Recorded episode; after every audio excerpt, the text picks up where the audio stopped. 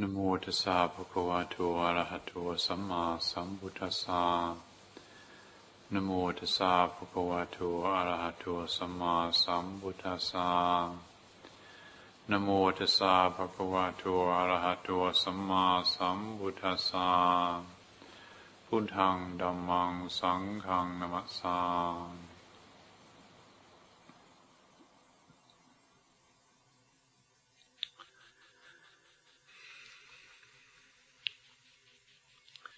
Uh, just a few hours ago, Ajahn Abhinando and I returned from a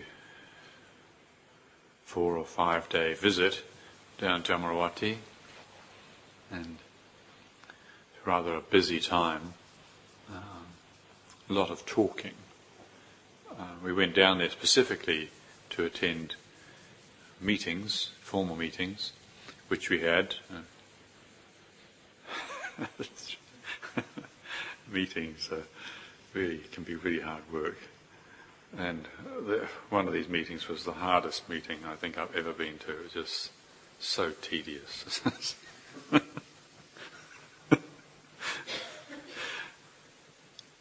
Anyway, they were very good. It was good to go to meetings, and and it's all very useful practice. And But they were actually productive in the long run. Um, you know, people are different, and we have different opinions and different ways of working and different experience, different abilities and so on. And so when you get people together, and the first two days were what we call the terrors meetings, which is any any monk over ten years. I don't know whether the nuns had their own equivalent, but they have Terry meetings sometimes, but anyway, these were the Terra's meetings. Any monk over ten years in our community here in Europe, and that's in Chiridamo, who was visiting from New Zealand as well, so is eligible to attend these meetings, and there's anything anybody wants to bring up and talk about, basically. It's a talking shop, and and this uh, this meeting has got two days space allocated, and we have one of the, one of those meetings a year. And but then the other meeting is what the Elders' Council meeting, which is Um, More, more of a decision-making body, and the, the, the group that Ajahn Sumedho quite many years ago now delegated his authority to, and and, and that's made up of uh, all the abbots and abbesses of the the various monasteries in Europe, and also a second elected representative from each community. If the community is four or more in size, then they can elect somebody else to go along with the abbot to make sure that their community is being represented. And this is uh, something that evolved over quite a number of years and actually functions very well for the most part. And, and on this occasion also did function very well. But a lot of talking, and just and, and, and there seemed to be so many things to talk about. And, and you know, when your turn is with your issue, of course, you think it's terribly important, but then somebody else's issue, it doesn't seem so important, and but you've got to pay attention and so on. Well, that was just the formal meetings, but then there were the informal meetings as well. It's just, there's so much talking going on. And, and all, nearly all of the monasteries, of course, have just been on retreat, winter retreat. Here we only had two months retreat, and we've been, over the last month, emerged from retreat and been talking a bit, but all the other monasteries had been on retreat for three months, and so they just seemed to have three months' worth of talking stored up. And it all just came out. There was a lot of talking, and I, I am quite tired, and if I don't talk for very long, I'm sure you'll forgive me.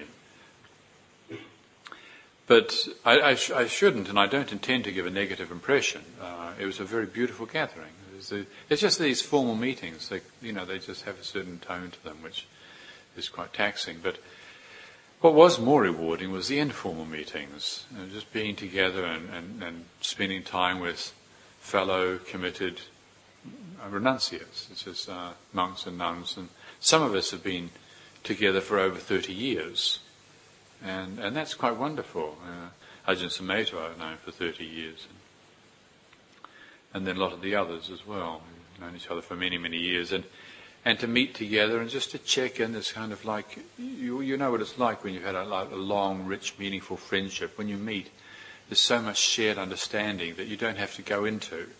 It's just felt, and and it's, it's something is, is reaffirmed. I mean, the, the, the expression that comes to mind from the Christian tradition is reaffirmation of communion. That, that there is a communion, there's a communing, there's a resonance of something shared, which is communion. A reaffirmation of that uh, is a really precious thing, a very nourishing thing. So although I feel tired and and it was taxing point, it was it was a, a really precious and wonderful thing, and I I um I, I'm a great uh, enthusiast of these meetings. You know, when sometimes people get uh, quite critical, or even don't turn up sometimes to some of the meetings, and I, I always make a point of being there, because I think even if I myself may not necessarily have issues to deal with, or or particularly want to be there at a particular time, as a community ritual, it it is a ritual. We do it each year, and we just go through the same sort of thing, and we do puja together as well. As a community ritual, there's something nourished. Something very important is nourished, and so I have absolutely no regrets at all, and I'm very grateful to the Amaravati community for all the work they have to do. It's a, it's a lot of work actually to host all these all these demanding monks and nuns. Well, actually we're not that demanding, but people tend to think we probably are, and so they do make a big fuss over us and prepare our rooms and make nice breakfast every day and so on. Yeah, so one of the things that I've been thinking about, uh, contemplating recently, is just this, uh, just today, just the, how beautiful spiritual companionship is. And and although too much talking, and heedless talking, of course, um, is not helpful, it certainly has its place, talking, and even sometimes not terribly serious talking. You know, some sometimes, you know, like in Ajahn Chah's monastery, you say, eat little, speak little, sleep little. You know, it's kind of, this is the formula for, you know, don't eat very much, and don't sleep very much, and don't talk very much. And, and or, or Mahasi Sayadaw said, talking is the greatest obstruction to enlightenment. I think that's what I heard him say. Heard he reported of what he said. And now, if you grasp that absolutely uh, and literally, and take well, then you can take a position against talking, or you read the scriptures. You can read what the Buddha said about right speech. My goodness, you know, you don't open your mouth. You know, you say, my goodness, I can't say anything. Be very pure and highly attained before you can say anything. But those are those are guidelines. Those are principles. Those are those are principles, and we use those principles uh, to direct us through life. Right? But then, of course, what we have is the life we're living. The conditions we have to accord to the conditions we're living with. As you've heard me say many, many times before, that, that teaching by Master Shunhua, accord with conditions without compromising principles. If we grasp at the principles too tightly, we don't accord with the conditions. And there, I did notice at Amaravati, actually, there was um, like a, a whole lot of new Anagarikas there, really serious Anagarikas, and they don't seem to want to talk to anybody. And I thought, hmm, wonder whether what's wrong? This guy's got a problem or something. But, well, actually, that's when I think back, I was awfully serious in the beginning as well. I can't really remember exactly what I thought, but I mean, I, you know, I, I think back of Ajahn Chah, seeing Ajahn Chah sitting there in his kuti in the evening and chewing betel nut, for goodness sake. How gross. You know, you should be more mindful and give up his addictions. And then these village people would come and he would chat to them about water buffaloes and the mango crop. You know, I mean, what about Anicca Dukkha Anatta? What about the Petitja Samupada? You know, what about Abhidhamma? You know, what about real Dhamma? You know, things that really matter. I did have that attitude at the beginning, and what happens if uh, one of the things that happens if if we grasp this teaching on on on, on avoiding heedless speech. Uh, As a principle, we grasp it as a principle too tightly, and we're not mindful of the conditions we live in. Well, what we end up with is no friends. That's what happens, because you don't develop friends if you don't talk, and it's really important to talk. And so, one of the things I, I noticed living with Ajahn Chah and Ajahn Tate as well, they would spend hours just in small talk with with people, yeah, even for the monks as well. You know, the monks meet together, and and I thought monks should be really serious. And And when I, I, I sometimes I saw the senior monks, these were our teachers, and Sometimes I'd go into their cutie and I'd just see them lying down during the daytime, lying down, relaxing. And I thought that was despicable. You're supposed to be sitting upright and meditating. And, well, it was a, it was too rigid a way of holding the, the training. And what I've discovered in, in, in living in their company and, and in my own experience is that, that friendship is an essential ingredient in, in, in practice. Uh, that all of us at times need to have people to turn to. And if we wait until we got a problem before we start trying to develop a friendship, well, that might be a bit too late. When I remember when I lived with Ajahn Tate, he used to say, don't wait until you've got problems in your practice until you come to t- talk to me. You know, come and tell me about the good things that are going on in practice as well. And then we, we get something going, you know, we get this connection going. And then if something difficult comes up, or you feel challenged by something, well then we've got, we've already got something to, you know, we've got a friendship in place. And, uh, and actually also with, with uh, one of these meetings that, that we had down there, at uh, one of the meetings, somebody was complaining, saying, what are we meeting for? We haven't got any problems to talk about. And uh, my response to that was, well, that's great we don't have any problems, but I think we should still meet. And, you know, actually, you don't, if there's nothing to talk about, well, then we don't have to meet for two days, for goodness sake. We can, you know, go and drink tea or go for a walk or something. But it's still good to have that annual occasion to come together, because if we have this event, well, then there's something, there's a structure of friendship, an, an association in place, so that if we do have a problem, if something does come up, well, then we've got somewhere to take it. We've already got, if we wait until we've got a problem before we start to form a group or start to associate with each other, well, that's that's unfortunate.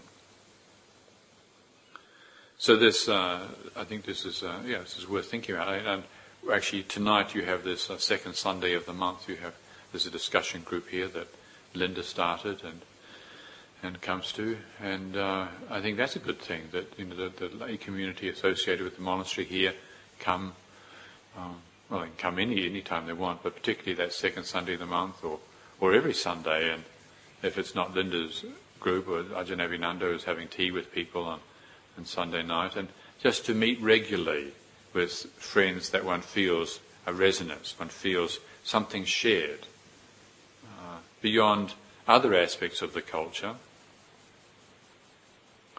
There's this sense of the heart dimension. The heart matters.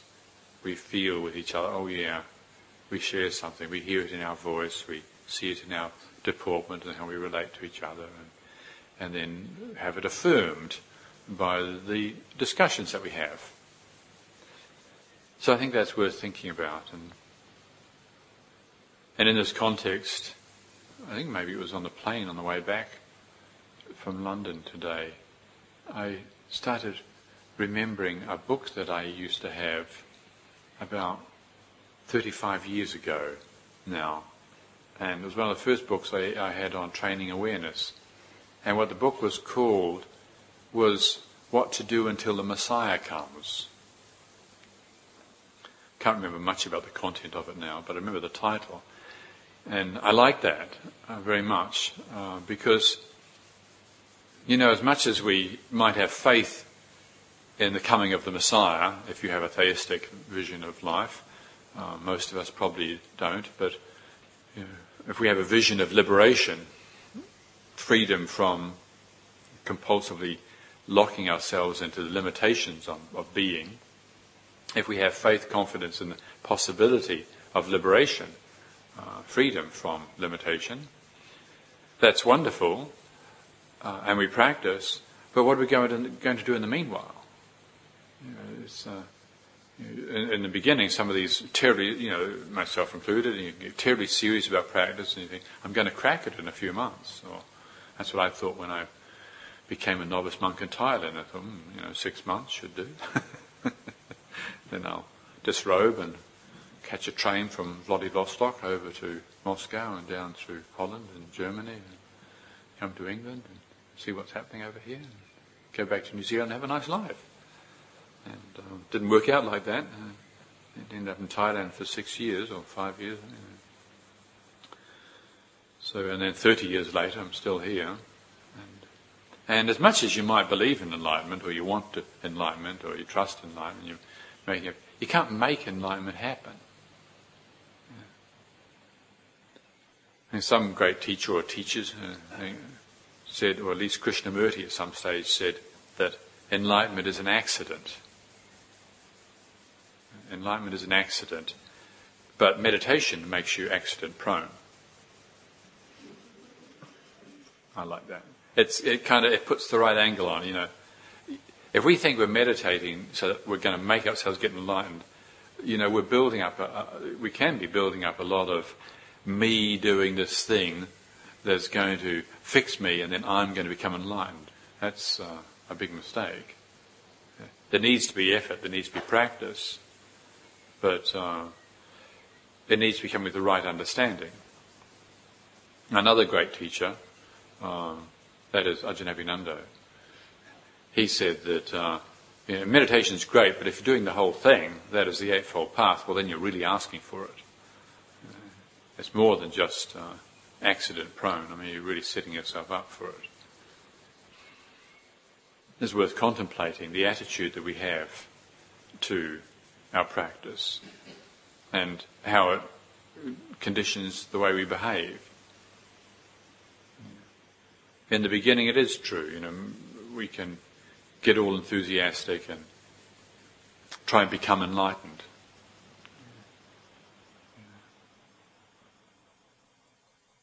But I've seen it in many people's lives. They, they basically peter out after a few years. So what are we going to do in the meanwhile? And what are we going to do until the Messiah comes? What are we going to do until whatever enlightenment is happens? You know, we have faith in it, we have confidence in it, but you know, what are we going to do in the meanwhile? If we try too hard, you know, if we try too hard, well then it's there is this big me, you know, and, and you can end up very, very disappointed. Uh, fall flat on your face, and and that happens. And many people will give up the spiritual life, give up all meditation, give up all practice. And if you don't do anything, because that's another position. You know, you, enlightenment's an accident. I can see the wisdom of that. So well, actually, there's nothing I can do about it. Now, that's not what the great teachers say. The great teachers say there is something you can do to make yourself accident prone. But how do we get that right kind of effort? And in the meanwhile, how do we live our lives? And preparing ourselves, basically, is what I see most of the spiritual life is like, is about preparing ourselves. You know, we don't know how or when freedom, liberation is going to happen. Or even death, for that matter, we don't know how that's going to happen. Or when it's going to happen. But what we can do is prepare ourselves, prepare ourselves. And so you have heard me say many times before how important it is to discipline our attention to really be with this moment, consciously be with this moment, to really see how and where and when, how and where and when we get lost in these mental formations that we call the past and the future. That's preparation. You know, that's, yeah. You know, sometimes people say, well, you know, I just don't see, you know, how can, I've been practicing all these years, but I, I don't seem to be getting any closer to enlightenment. Well, what, what is enlightenment? If you stop and think, well, what is enlightenment? It's an idea. Unless you're enlightened, and then you don't have a question. Yeah. But for the rest of us, we have questions. What is enlightenment? Say, well, I don't feel like I'm getting any closer to enlightenment. Well, how do you know what you're talking about? I mean, you, it's just an idea, enlightenment. So we've got to let go of these ideas that we have. In the beginning, the idea of enlightenment is very helpful.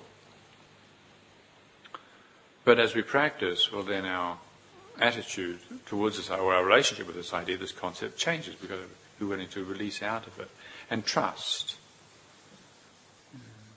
Willful effort is, is important, and it gets us so far in practice in the beginning, but then we need to be able to release out of that and just trust. You know, like, you know, Sri Ramana Maharshi, he, he said, you're on the train, you can put your bags down. You don't have to be standing there on a train carrying your bags. You know, you're on the train. I mean, once we had faith enough to take the steps to to start on the path of practice towards freedom, towards liberation, towards selflessness. Once we've had sufficient faith to be motivated to make the effort, well, then we can put our bags down. We can put all our all our trying and all our striving and all, all our stuff, all our baggage, and we can just be there on the journey, be there in this moment, right here and now. And we spend all our time thinking about when's the journey going to end, when's the Messiah going to come, when I'm going to get enlightened. Well, we're not actually on the journey. We're not actually doing what we're doing. And uh, what we find out actually is that all the great teachers encourage us to do this, to be willing to just trust in the path of practice, to be more aware here and now, in this moment, with this experience, whatever's happening. Tedious meeting, boring subject. But whatever's happening, you know, our path of practice is not necessarily always striving to get to the goal of enlightenment. We trust the goal of enlightenment is there. We trust that enlightenment is possible, but we, we let go of the idea of it and come back to this moment. And then practice becomes much more just doing what we're doing. And, and so sometimes people will, you know, people criticize me because I'm not, I don't always... I'm not always sitting around talking about terribly important things. Sometimes I crack a few jokes and, you know, read a few newspapers and look at the internet and check out the B B C News and so on. You say, what's that got to do with enlightenment?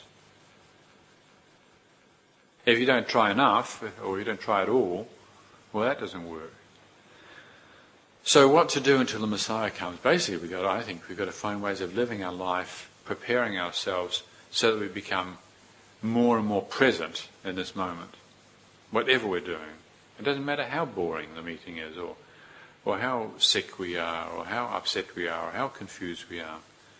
You know, somebody said to me when I was down there the other day, they said, oh, my my mindfulness is not as strong as it used to be. My mind is just not so bright. It used to be so bright, and, and my mindfulness is really no good, and, and I, I just seem to be more confused. And I suggested to her that she was confusing, you know, her mindfulness with her concentration, and that uh, if you do concentrate a lot, you make your mind very one-pointed. Well, it can become quite bright and, and beautiful and peaceful and lovely, but uh, that's relative. That's conditioned, conditioned on the effort that you're making, and maybe the circumstances that you're in, like being young and enthusiastic.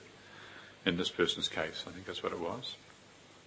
But then as the years go by, you don't have that same initial enthusiasm anymore, and things change. You become a little dull, even confused. And, but the good thing was that she was able to reflect on it. She was saying, oh, my mind is confused. Saying, oh, right, that's fine, that's good, you're mindful of confusion. Now, if we're not mindful of confusion, how are we going to learn about confusion? If all we're busy doing is trying to be more concentrated and get back to having a lovely, peaceful mind again, that's...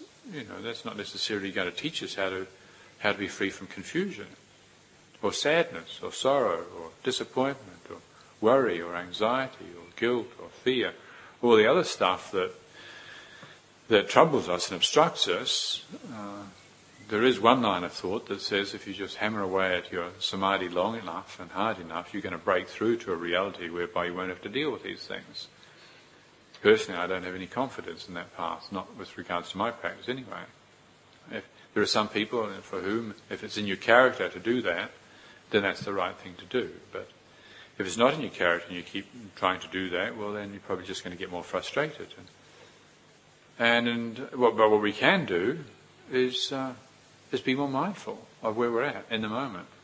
And what we discover, if we keep doing that, there's a wonderful sense of stillness and contentment and aliveness and presence and enthusiasm in the context of confusion or disappointment or sadness or worry and so on. We don't have to keep trying to get the perfect conditions, including the perfect mind.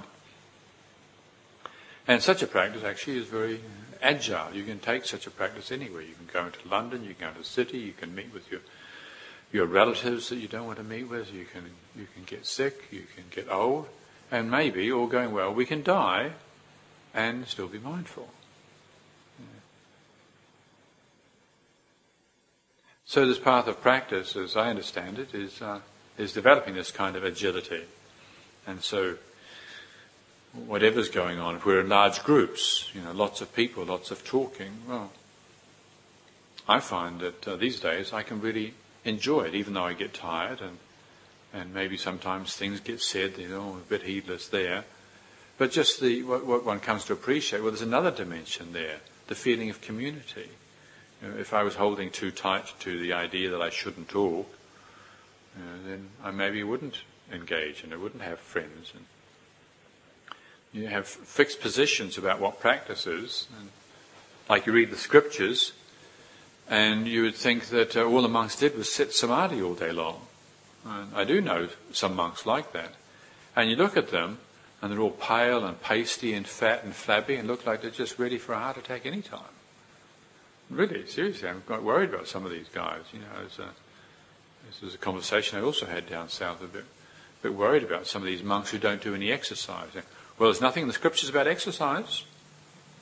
Well, that's probably true. In these Theravada scriptures, you know, the Buddha didn't teach all the monks to do salutations to the sun like I do. I mean, young monks and Anagarikas come here these days, and I, if they don't already have a yoga or Tai Chi practice in place, well, then I take them aside and I teach them how to do the salutations to the sun, and and insist that they learn how to do it in a nicest possible way, uh, of course. I don't threaten to throw them out or beat them up or anything, but I, I do check up to make this, because uh, it's really important to look after our bodies. This is one of the things we need to do. Who know? Who knows how long it's going to be before the Messiah comes, if you know what I mean. We don't know how long it's going to be before we're free. And meanwhile, what we've got is these bodies that uh, can easily fall apart. Sometimes people come into my kuti to see me and they see I've got a rowing machine. I say, well, rowing machine? Are you doing bodybuilding or something? And uh, it's a bit late for that. The body might like mine, you not much you can build out of it. Might be able to rescue something, salvage something. But well, no, the, right, the reality is that... Uh, Two or three years ago, uh, Ajahn Sumedho heard that the doctors had told me my cholesterol was, was way, way, way too high, and they wanted, they insisted that I started taking medication. And so anyway, Ajahn Sumedho sent me a rowing machine uh, as a birthday present. And so I very, and I told the doctor, I said, well, I'm, I don't want to take medication. He says, oh, I think you should. I really do. That, and uh, I said, no, no, I want to use diet. I've looked at the, I've done some research. I want to do some diet and um, and exercise. He said, I won't make any difference. I said, oh, thank you, doctor. But uh, I was determined and stubborn, and as usual. And he said, well, don't be too strict with your diet. And I said, I'll be as strict as I want to be. And he said, oh, you know, you you know, you start off strict and then you fade out, and, and you know, people don't keep it going. And I do have a little ability to restrain myself. And, and I can cultivate a little adhitana paramita, and if I make a resolution, you know, I have some... There's some possibility I might stick with it. And so I did. I worked out on my rowing machine, very slowly built up, just started. Five minutes a day I started off with it.